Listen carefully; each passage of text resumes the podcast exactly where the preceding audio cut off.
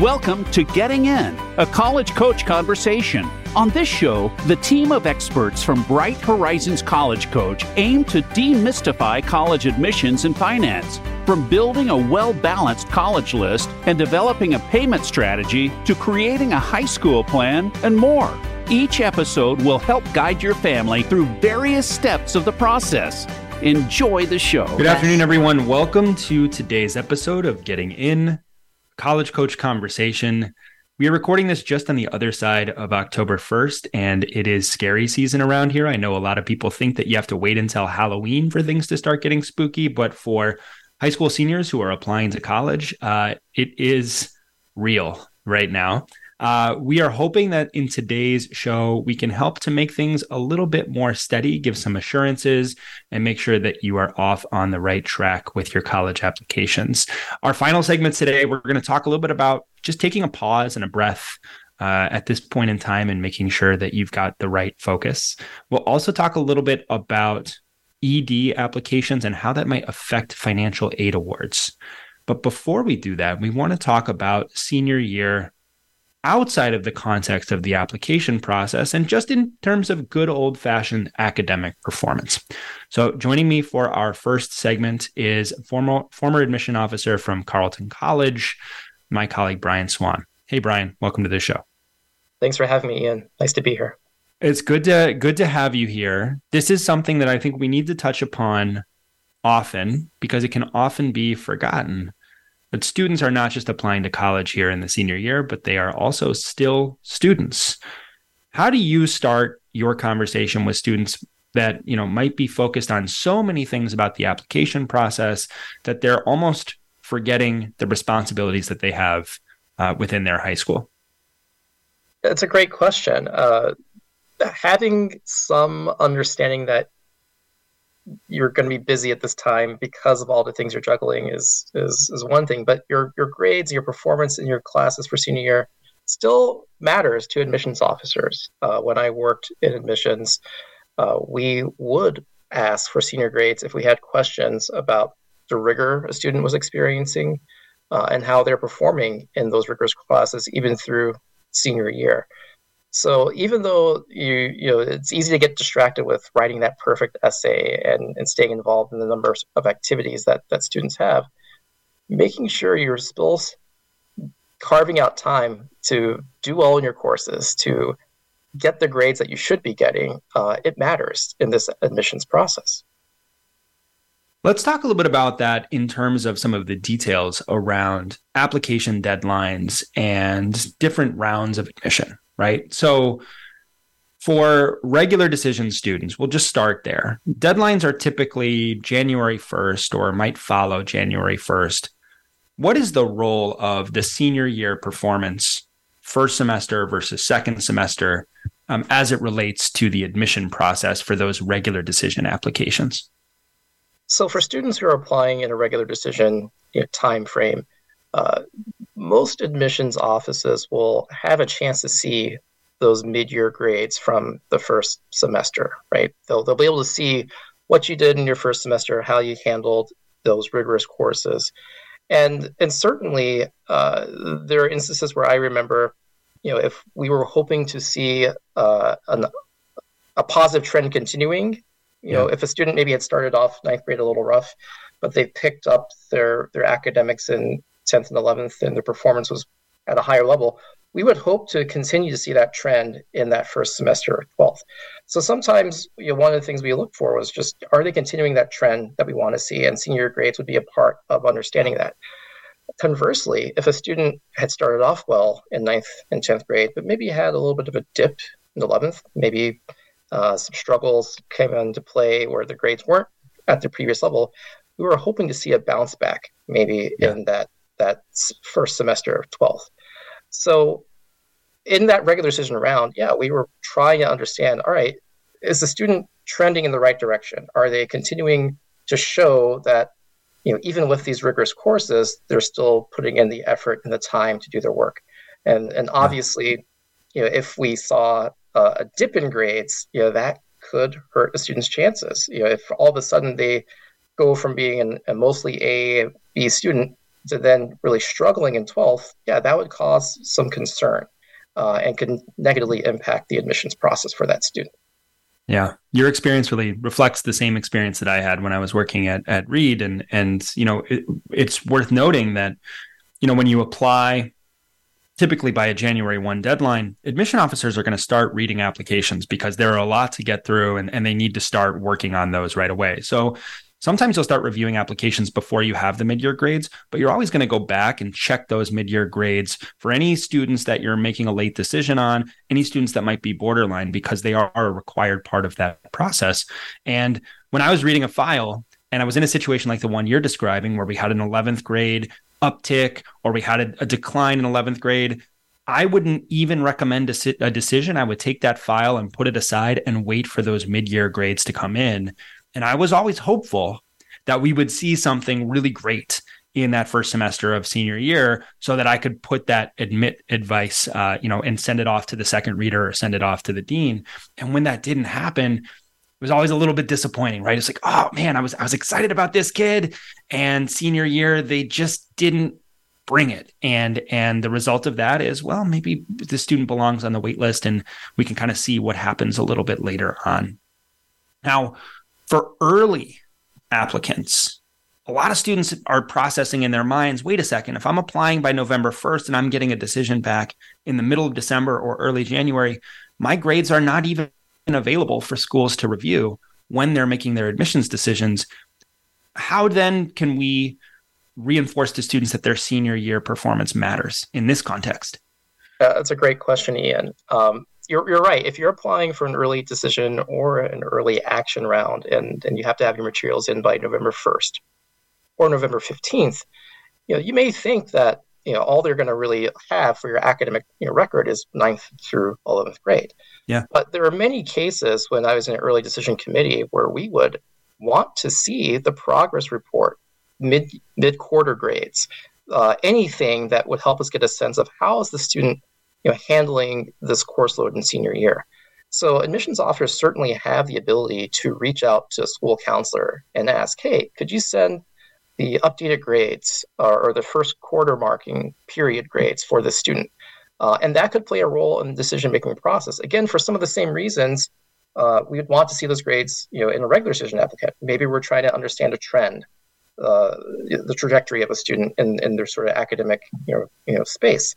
So what you do in senior year matters, uh, whether it's early decision or regular decision. And even in those early decision or early action rounds, admissions officers can reach out to your school and, and try to get a sense of how you're handling, how you're doing in those uh, those first you know marking periods, just because you know, especially that early decision round, it's competitive. E- even though it's you know maybe fewer people applying in those rounds, it's still going to be competitive, and you still want to make sure that students are upholding their end of the deal uh, in in that academic uh, uh experience.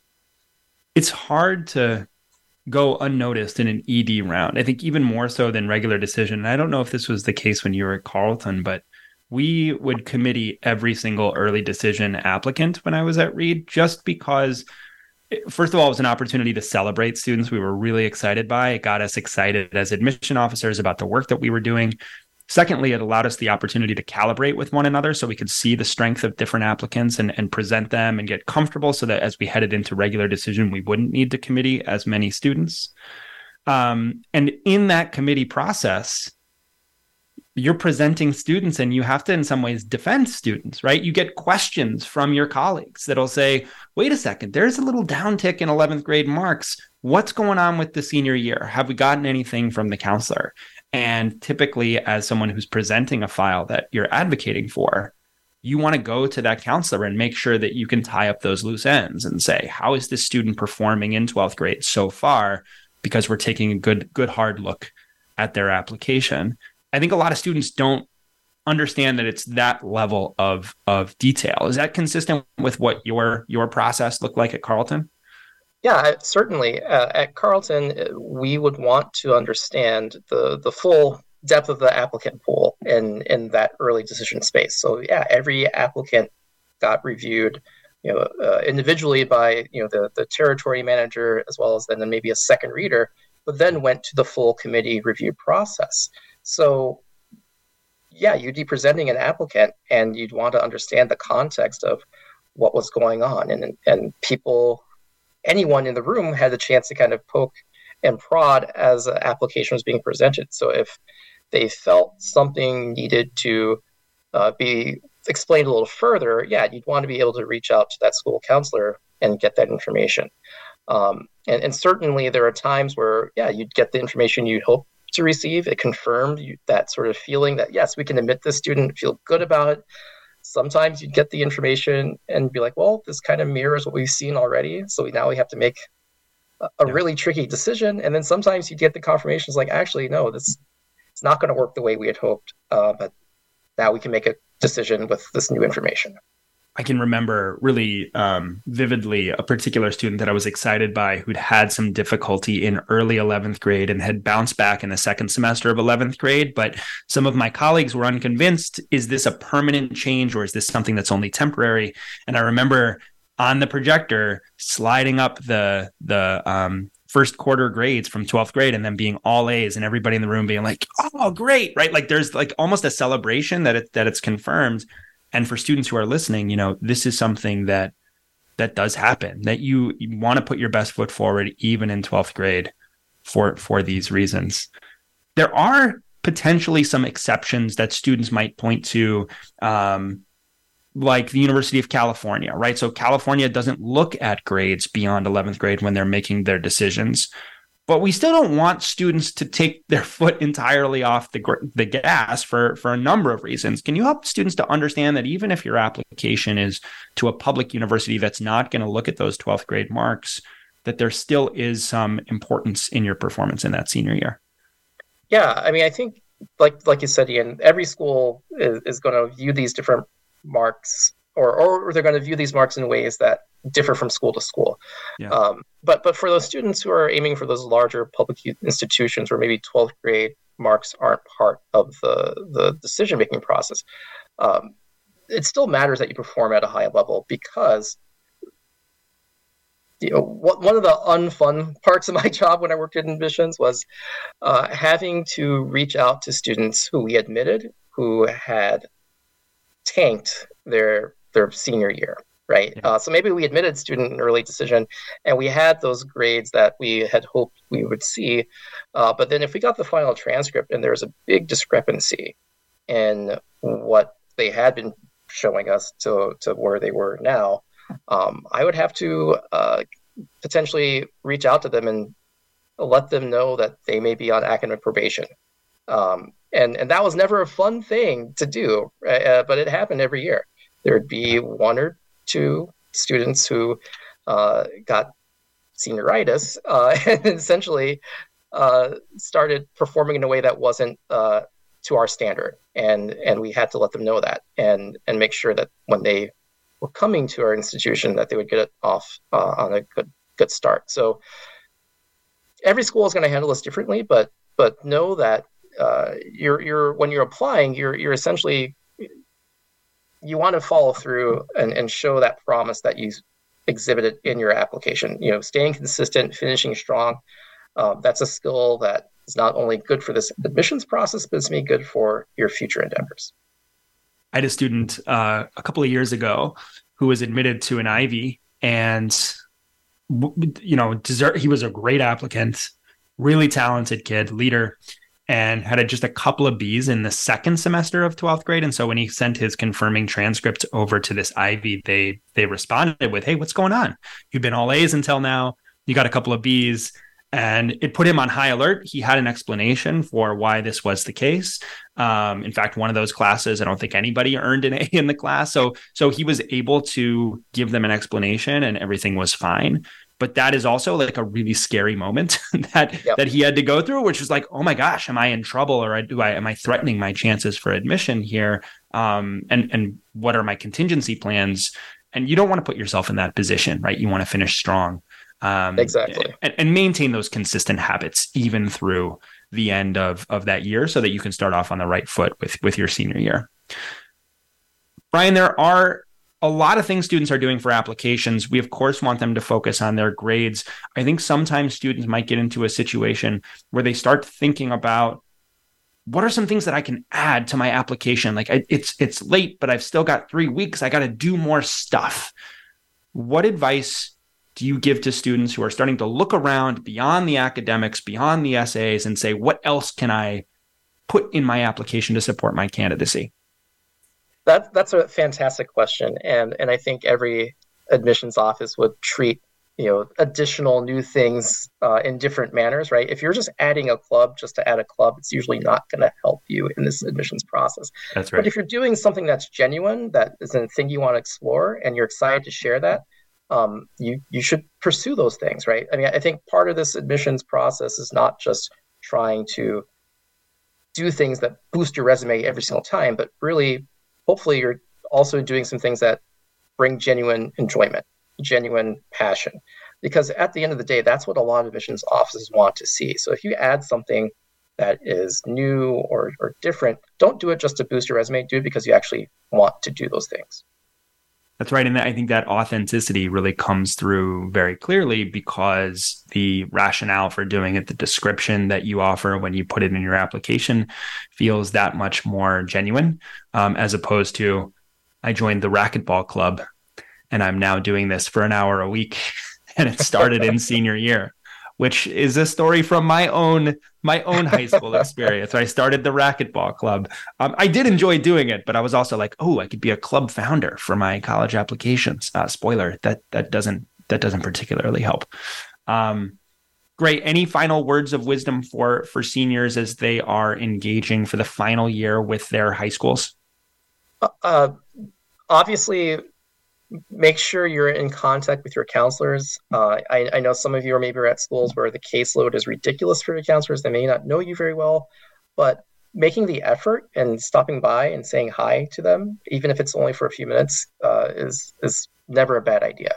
And in this all this whole process, I, I think a lot of people achieve uh, or have this sort of sense that the the number of admits you receive, the the places you get admitted from, you, know, have some bearing on who you're going to be. Um, but this is just a start for you all. So know that regardless of the decisions you receive, this is not uh, the end. This is really the beginning. And regardless of where you end up enrolling, uh, you still have a lot of great years ahead of you, regardless of, of where you enroll. Can't say that often enough. Brian, that's great advice to leave us with. Uh, appreciate you coming on the show today. Thanks for having me, Ian. You got it. When we come back, we're going to talk about college finance and scholarships for ED applicants. So if you're looking at an ED school this year, you won't want to miss it. We'll be right back.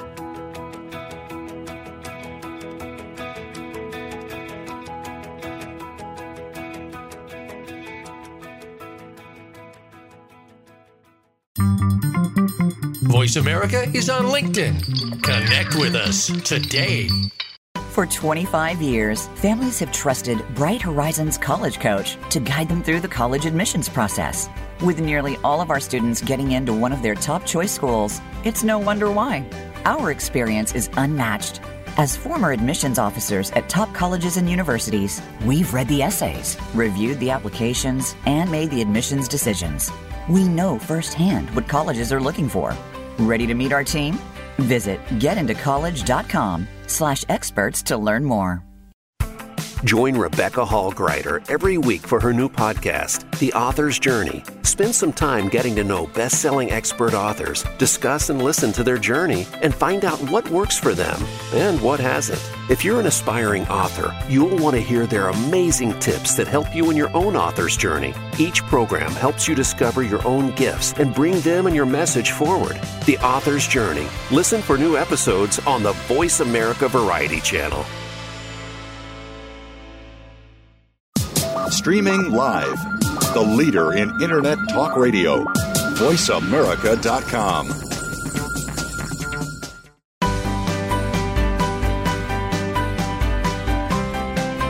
You are listening to Getting In, a college coach conversation. To submit a question for an upcoming listener Q&A segment or to suggest an idea for a future segment, please send an email to gettingin.voiceamerica at gmail.com. Now, back to the show. All right, everyone, welcome back to the show. We are just on the other side of October, as I mentioned in that first segment, which means that a lot of families are starting to think about those early decision deadlines. We've got about a month before November 1st, uh, another month and a half before November 15th. Those are the most common deadlines for early decision one.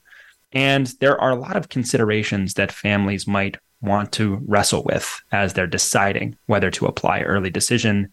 And we don't want to forget the importance of the financial picture here. Uh, it, in some ways, it is one of the most important questions that families can wrestle with as they're considering an ED option. So we decided to call our experts over in the college finance team at College Coach. They've sent us Alex Gonzalez. Hey, Alex, welcome back to the show.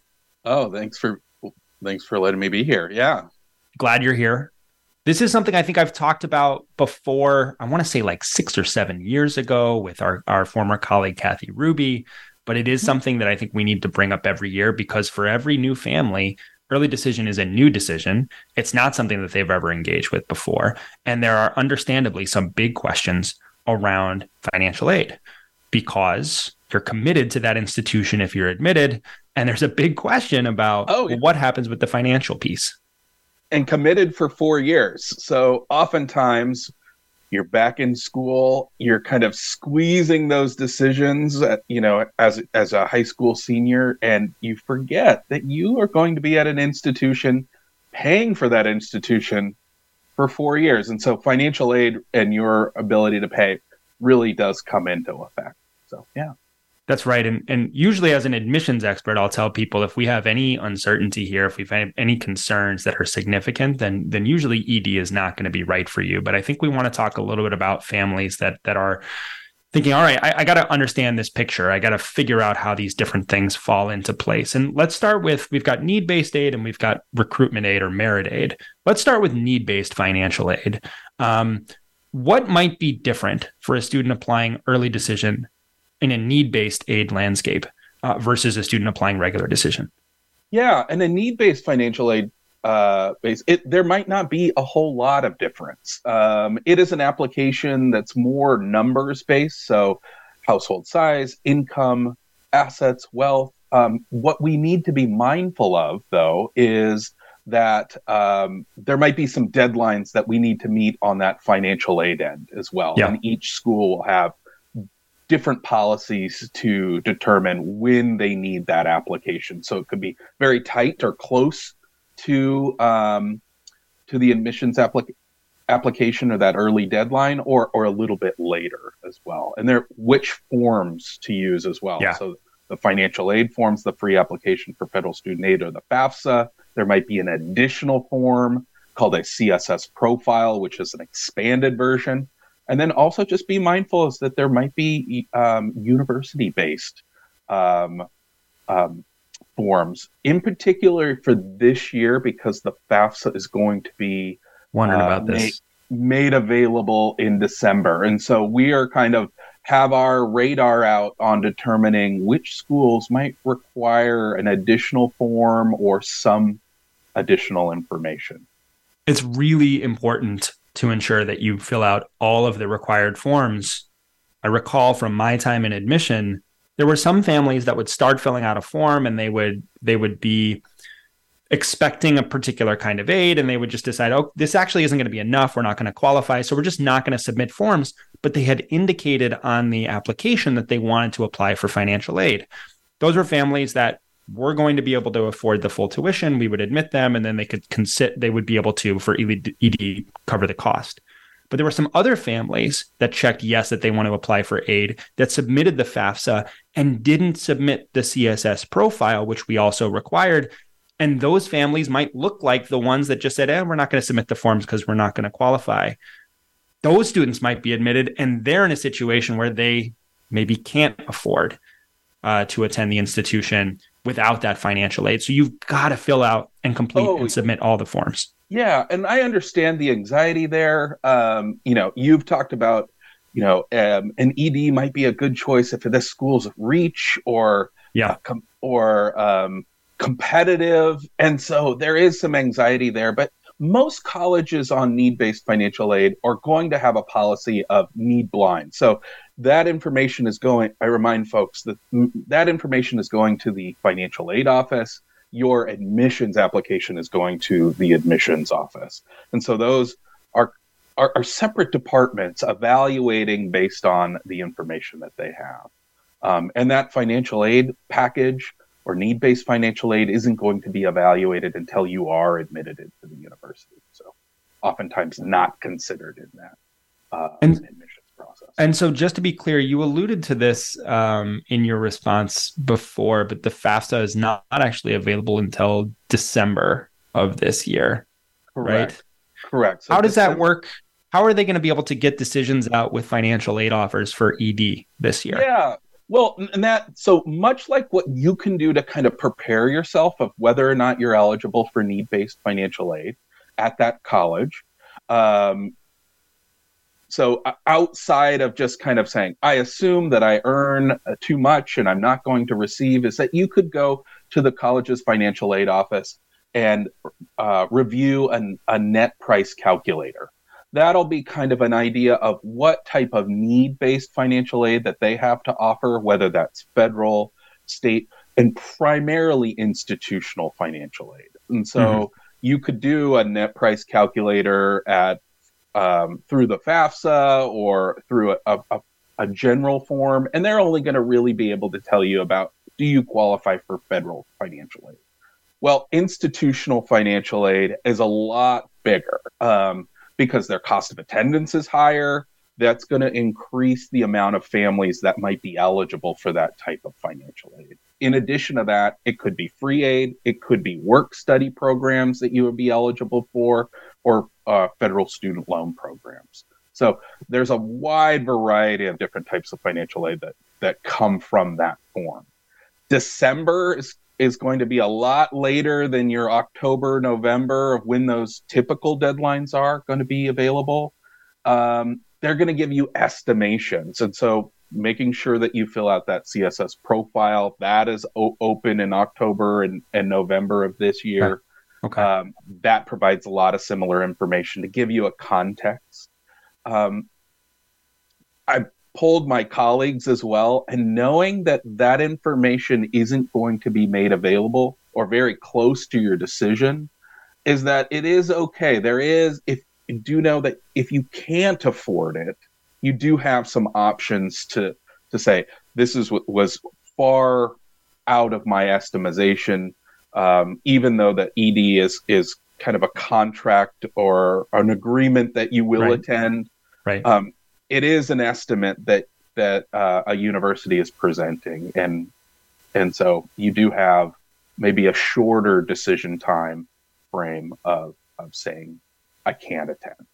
Yeah, I, I always say for families that the process that you're describing is really a process of due diligence to say, I'm looking at the net price calculator, I'm making an estimate, I have a sense for what kind of scholarships I might qualify for. And we expect we're going to need to pay X. If you've checked those boxes and looked at that information, and then the school comes back and they say, well, actually, we need you to pay Y, and it's a lot higher than X, you can go to that school and say, you know what, this is not meeting my expectations. I love this institution, but now it's become a financial hardship for me to engage. But if you just say, you know, we're kind of hoping that they're going to give us yeah. scholarships yeah. And apply ED, and then you don't get what you were just hoping for, uh, you don't have really a leg to stand on when you're going to that school to appeal um, yeah. that financial aid decision and and talk through that ED agreement. Um, Definitely do your homework. Do do meet those deadlines because that's when you can start having those conversations. I, I remember being in a financial aid office, and if I didn't have that information, I couldn't have those conversations. Right. Those deadlines were passed, or I couldn't look at a family's dynamic, um, special circumstances, because that information wasn't presented. The more information financial aid officers have, the more they, they can help you. Um, now, one of the big question marks, Alex, is with merit scholarships. And, and I would say that this is a question that I get maybe once a month, but especially picks up in the fall of what is the incentive for a college to offer me a merit scholarship if I'm applying ED? They know I'm committed to attend. We often think about merit scholarships as being an incentive to choose a school. So, why wouldn't a school just say, you know what, we're not going to give you a merit scholarship because we've got you. You're already on the hook. Mm-hmm. Um, what kind of response do you give to families that are concerned about that that practice? Yeah, I, I think th- this is a big decision. Um, you're you're committing, you're kind of narrowing your focus and opportunity to one particular school's policy. Um, most or some college might auto- automatically consider you for merit-based scholarships regardless of when you um, what you what type of application whether it's ed or early action or regular decision but policies can can vary um, reminder of like context i'm sure you have uh, con- uh, contextual um, conversations about okay so this is a reach school. This is a challenging school to get into. Um, in general, that means that they might have a less healthy scholarship program. So, um, if you're kind of comparing yourself from to peers that applied last year in regular decision or had, um, or if there was an older sibling that was able to compare uh, between multiple offers from multiple universities, you've kind of narrowed your decision tree or opportunities to one school, and so you're kind of only op- like your only opportunity is within that window. Um, right, you're beholden to their policies. There's not an opportunity to go somewhere else that might have better policies. And Correct. if it's your if it's your ED school, you love that school from the academic perspective, but you can't change the financial piece of the puzzle. Correct. Or, or sometimes there are things that are out of your control. Um, I've worked at universities that have had kind of a rubric of you're competing against yourself for those scholarships. If you meet these certain markers or attributes, you might receive that scholarship.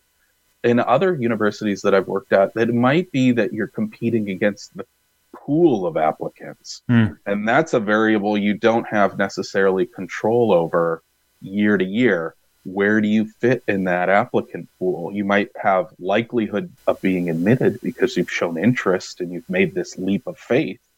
But from the scholarship standpoint, you might be kind of in the middle, uh, where at other universities, at other times, you know, other years that you applied, you might have been that kind of, you might have meet meted and exceeded the expectations. So, yeah, there's a lot of to weigh um, when we're making that decision, especially with merit, because it is so contextual to the school itself and their policy, and then the, maybe the applicant pool that particular year. One thing we can say for sure is an ED school that does not offer merit scholarships will not show up with unexpected money. It's just not going to happen, right? So there there will not be a lightning strike that all of a sudden you get ten thousand dollars from a school yeah. that doesn't otherwise offer these scholarships. There are schools that my understanding is based on certain thresholds, they automatically offer scholarships to certain test scores or to academic achievement, GPA, et cetera. Those are things that you can count on no matter whether you apply ED, RD, or EA. But you're saying if there's uncertainty, it's a good idea to just reach out to the admission office to get a clearer picture before you sign that ED form and submit, because you're in a better position to have that conversation now than you are on the other side. Correct. Correct. Let's get to that other side for circumstances where this does come up. I think it's not something yeah. that if you've you know, if you've covered all your bases, the likelihood that this happens goes down pretty significantly. But I, I do think it still does happen to a, a family that's applying in good faith with expectations about college finance, uh, financial aid helping to meet their objectives.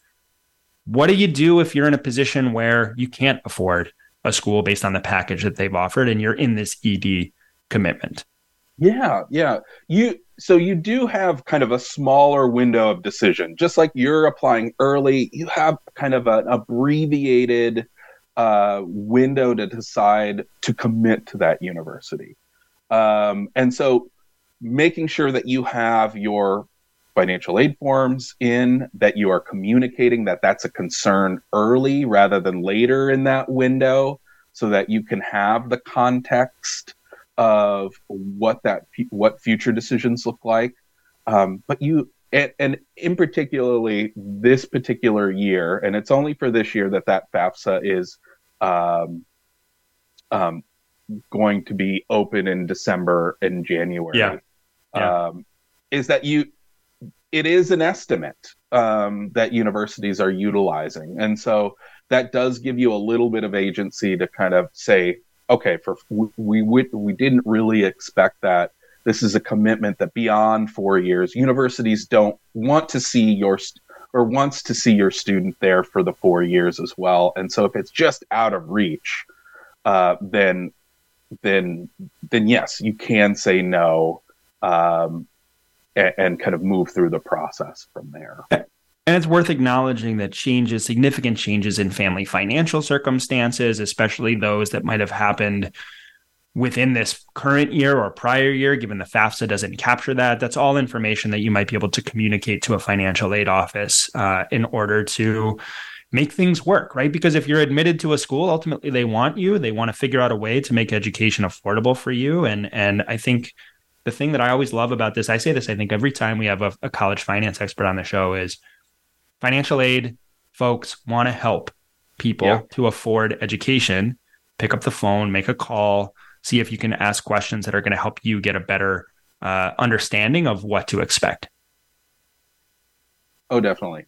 Meet those deadlines. So helping us hit the deadlines. meet yes. the deadlines.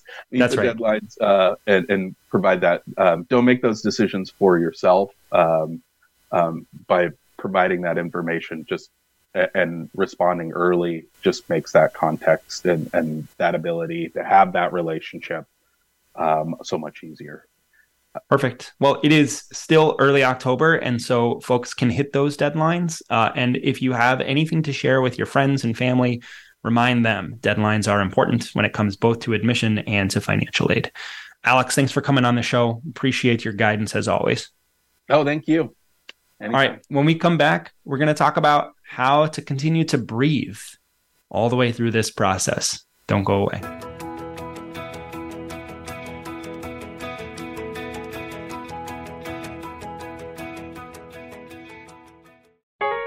Want to see what Voice America is up to behind the scenes? Behind Follow us on TikTok at Voice America Talk Radio. In every college application, there's that moment of pause before a student hits send. Is this my best work? With Bright Horizons College Coach, your student will hit submit with confidence. We take the guesswork out of applying to college. Students get help with everything from essays, summer planning and visits, to testing strategy, merit aid, and more. As for our results, 100% of students have earned acceptances, nearly all to one of their top choice schools. Visit getintocollege.com slash experts to learn more.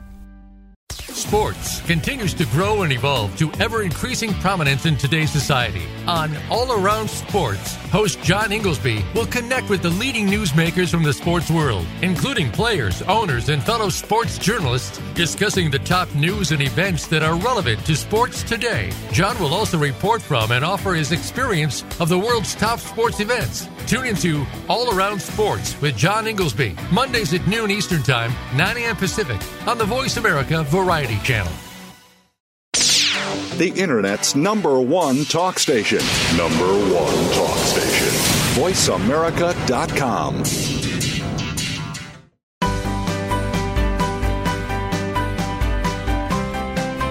You are listening to Getting In, a college coach conversation. To submit a question for an upcoming listener Q&A segment or to suggest an idea for a future segment, please send an email to gettingin.voiceamerica at gmail.com. Now, back to the show. All right, everyone. Welcome back to the final segment of today's show. Uh, we're doing something I think a little bit different. This isn't necessarily about how to fill out different forms and what to put on certain essays, but how to help guide yourself through what is the most stressful time of the year for students who are applying to college this fall. Um, and so helping us to unpack those feelings and to give us some, you know, advice for how to cope with those feelings is my colleague Karen Spencer. Hey Karen, welcome to the show. Hi Ian. Nice to be here. And Karen's wearing orange in in honor October. of the fall in October. So if you are only listening on the podcast, you're missing out. You're going to want to go find us on Facebook or LinkedIn, and you can uh, get a video recording of this segment as well. So I want to start, Karen, with um, how are you doing? How how are you taking a breath this fall? Because we we help students a lot. We look at a lot of essays. We get a lot of advice. We got a lot of stressed out students and parents what do you do for yourself to make sure that you're taking a breath through this process? Um, I do that better on some days than others. Today it's 82 and sunny, so this is easier. My two things I rarely give up are exercise, uh, even if it's just a 20 minute walk or a 20 minute run or something. I almost always work out in some capacity every, at least every other day. I try. Again, some days are better than others. Mm-hmm. Um, and I always make dinner. I always we there's no cereal for dinner in our house, and I'm not judging people who do that by any means. Um, but I like to cook. I actually ran out to the grocery store right before this call over lunch to get some stuff for um, chicken cordon bleu in our house today, um, which is also challenging when you have three kids who play travel sports. So there's always that a 15 minute window where everybody's home and you got to get on the table. But I don't. Those people who are like, "Oh, I forgot to eat lunch," I don't understand those people. What's I've never missed a meal in my entire life unless I'm sick, so I don't understand those people. So those are the two things I kind of do universally. How about you? I love it. I, what do I do to keep sane? Um, I think having clear times when I stop what I'm doing for work um, and turn away from it. Uh, usually that's around six for us and spend some time with the family, uh, whether that's driving kids to practices or eating together or watching a movie or a game. The playoffs are great. The Diamondbacks won last night. Um, right. So there's a lot of great stuff that you can do to move your attention away from the stuff that is creating stress. And I think that that's what you were describing with with your effort too, right? When you're exercising, you're really focused on what's in front of you. yeah. When you're cooking, you're thinking about the recipe, right? Yeah, yeah. That's that's the goal. What about students? This is like an ever present thing for them. For us, we just dip in and out. We help them with their things. We move on to the next student. But for students, they're really caught up in the sense of their future, right? And these outcomes. What advice are you giving to them? So what we've seen, and you and I talk about this a lot on our chat, um, is yeah. is October is like the beginning of October is when a lot of parents or students or both like to hit the panic button. Um, it is the people come out of the woodwork, um, people who have been very calm sometimes this whole process, who've been riding it. All of a sudden, everybody is on the panic train. And so the first thing I would tell to all families who have seniors right now is just to take a breath, literally and figuratively. Like take a five minute meditation. It's all I can do of meditation, but it's still super helpful. Um, and just take a moment, pause, and kind of take stock of where you're at. Um, panic makes people do dumb stuff. Okay. And as I told Ian, I usually use an S word that is not appropriate for radio, but um, right. No person in the history of the world ever thought, you know what? I made such good decisions while I was panicking. Said nobody. Okay. This is never a productive feeling. I can't say that you shouldn't feel that way because you just do, but what you do with those is is important, right? So panic usually comes in, in these, and I'd love to see kind of your thoughts here, but usually come from two different kinds of families at this stage. One is people who have been on trains on the track, everything is fine, but I think there's something about the changing of the seasons. That's my orange top, right? You know, I think Labor Day still feels like summer. It was 96 degrees here on Labor Day, right? We were in the pool. This was three and a half weeks ago. It still feels like it's summer. And then all of a sudden, October 1st shows up. There's a leaf on your maple tree that looks red. And all of a sudden people are like, oh my God, these are due in a few weeks. And so the panic kind of hits in for that, that kind of change of seasons. And so I think the first kind of family I see is students who who are actually in good shape. They've had a list for a long time. Their Common App maybe is on their way or done. And all of a sudden you see an email that was like, I'm thinking about adding these six new schools that we've never discussed to our list. Or you know, their Common App essay is done, and they're like, I'm actually rethinking the topic, and I'd like to now talk. About, and you're like, whoa, whoa, whoa, slow, yeah. slow the train here, right? Second guessing. Yeah, you're totally second guessing. Um, I think it's because again, with that change of seasons, I think this family and the kind of family I'm going to talk about next, I think realize that they're starting to run out of time if they want to change course, right? Like You want to start doing different things, right? We're the time, the, the the kind of the tick-tock is getting very loud, and I think people start to be like second guess like all of their life choices in October. and so, right. and yeah, and you you came up with a plan when you were not panicking, right? When you right. were able to be thoughtful and deliberate, and you sat down, and it's like we got plenty of time. What do we want to do with this this plan? And now, when it feels like you have less time, is not the time to second guess the decisions that you made when you were free of those concerns mind. and stresses. Yeah, yeah, yeah. So for those people, I'm always like, just stay the course, right? If you want to have like one new school, because fine. But this also happens, I think, because there's lots of chatter and lots of noise going yes. on at high school, on the soccer field, on the soccer parent line, right? All the places that you normally hear noise that's very loud, usually coming from other people who are panicking. Put a bunch of panicking people together, it's a bad scene.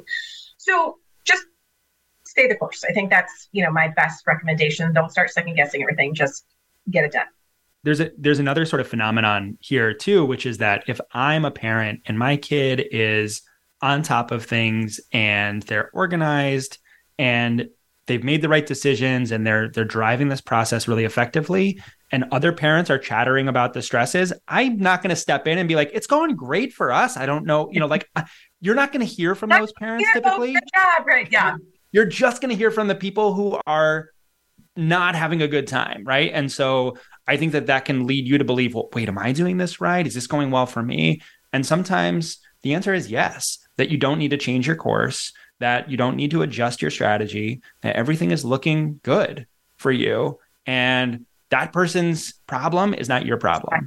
Right. right? so right. always focus on your kid and your lane and what they're what they're doing right now. Yeah. So there's a second type of family right now.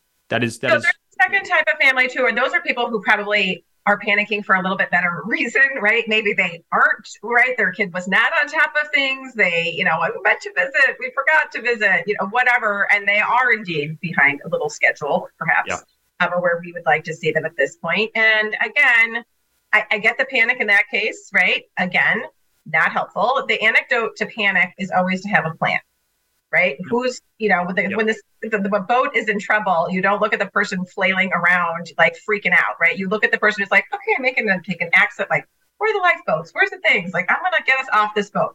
Right. So I think you know, making a plan really starts for most kids, eh, whether you're in the panic mode or back in all the way in February of junior year, is is what schools am I applying to? Because that list of schools really dictates everything else you have to do. That's why I drill the list so hard with juniors because I always say until you have a mm-hmm. list of schools, you're kind of like circling the airport. You can't land the plane, right? right. How many essays do I have to write? Depends on your list. Should I send my test scores? Depends on the schools on your list. Do I need teacher letters of recommendation ASAP? Depends on the schools on your list. So until that list is solidified, everything else is kind of on hold so I think that is kind of the first step if you're way behind schedule is, you know, figuring out the schools on the list. Once you do that, then okay, what is necessary for those schools? And then being realistic about what you can actually, not you, you meaning your child, can get done. Right. Yep. If your son or daughter was like, maybe I'll apply to UNC, that deadline is in a week and a half. Right. Like, is that actually something you can get done um, as a student well in the next week and a half? Right. If it's not, maybe we need to readjust our list, right? So kind of taking stock and ideally making a kind of pecking order. And I do this for all students who kind of get to this late. Like, what's the priority, you know, top six schools? Then what's our next four, maybe, you know, and they're straggling to if we get to them, right? But make a priority list and, and there's lots of power in having a plan. And I think that tends to relieve a lot of the panic when you know, like, okay, here's the steps in front of me, and now I just got to go do them. You're exactly right. The list drives so much of this process. It helps you figure out what your order of operations is going to be.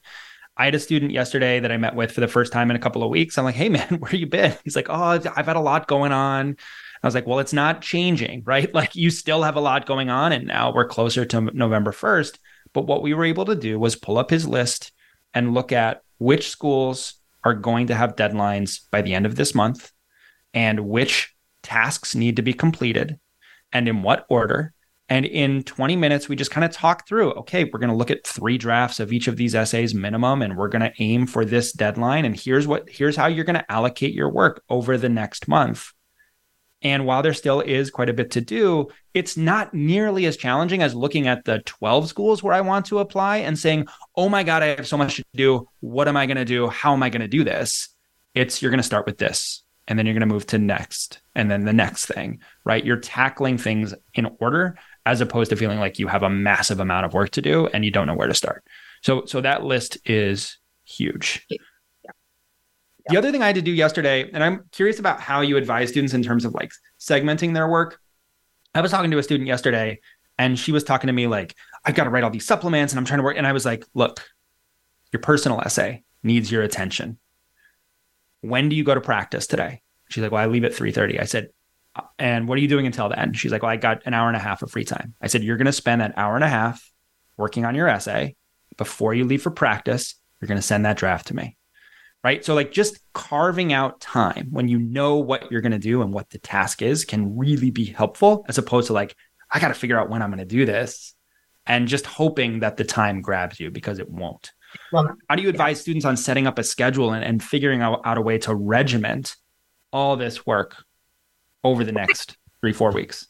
Yeah, I mean, I think we, you look at your schedule, right? Every kid has a different schedule. Um, you know, if you're in season right now for a sport, let's say, or you're in the middle of, you know, the week going into the play, right? This week may not be the greatest week for you, right? So you may need to eke that out and think, okay, but it's full court press next week when I, you know, don't have X, Y.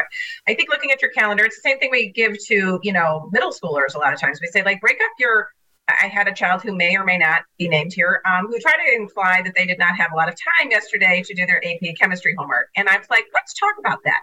You got home at three. You have lacrosse practice from seven to nine. And yeah, it takes a while to get there. It takes a while to get back. I'm going to give you a half an hour for dinner. It only even takes that long, but let's, well, be nice.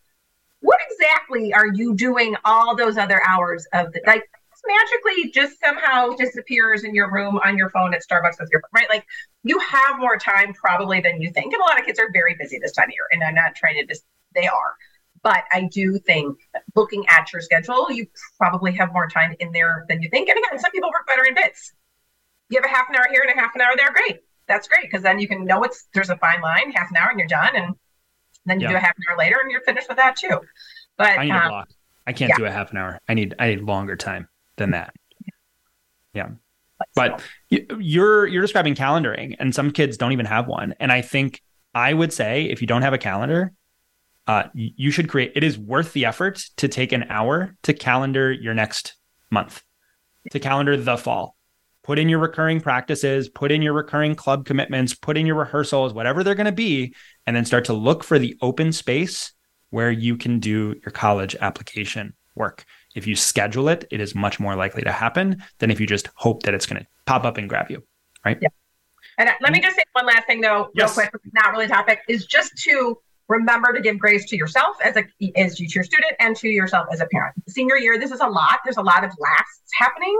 This may be the last time your child ever plays football, right? The last time your kid is ever in the fall play, the last time they ever go apple picking with you as a family kind of thing. So there's lots of emotions going on that have nothing to do with college right now. So I think as a parent and as a student also to be kind of cognizant of how that is invading your space and also to be a little gracious in both directions that for both parents and students.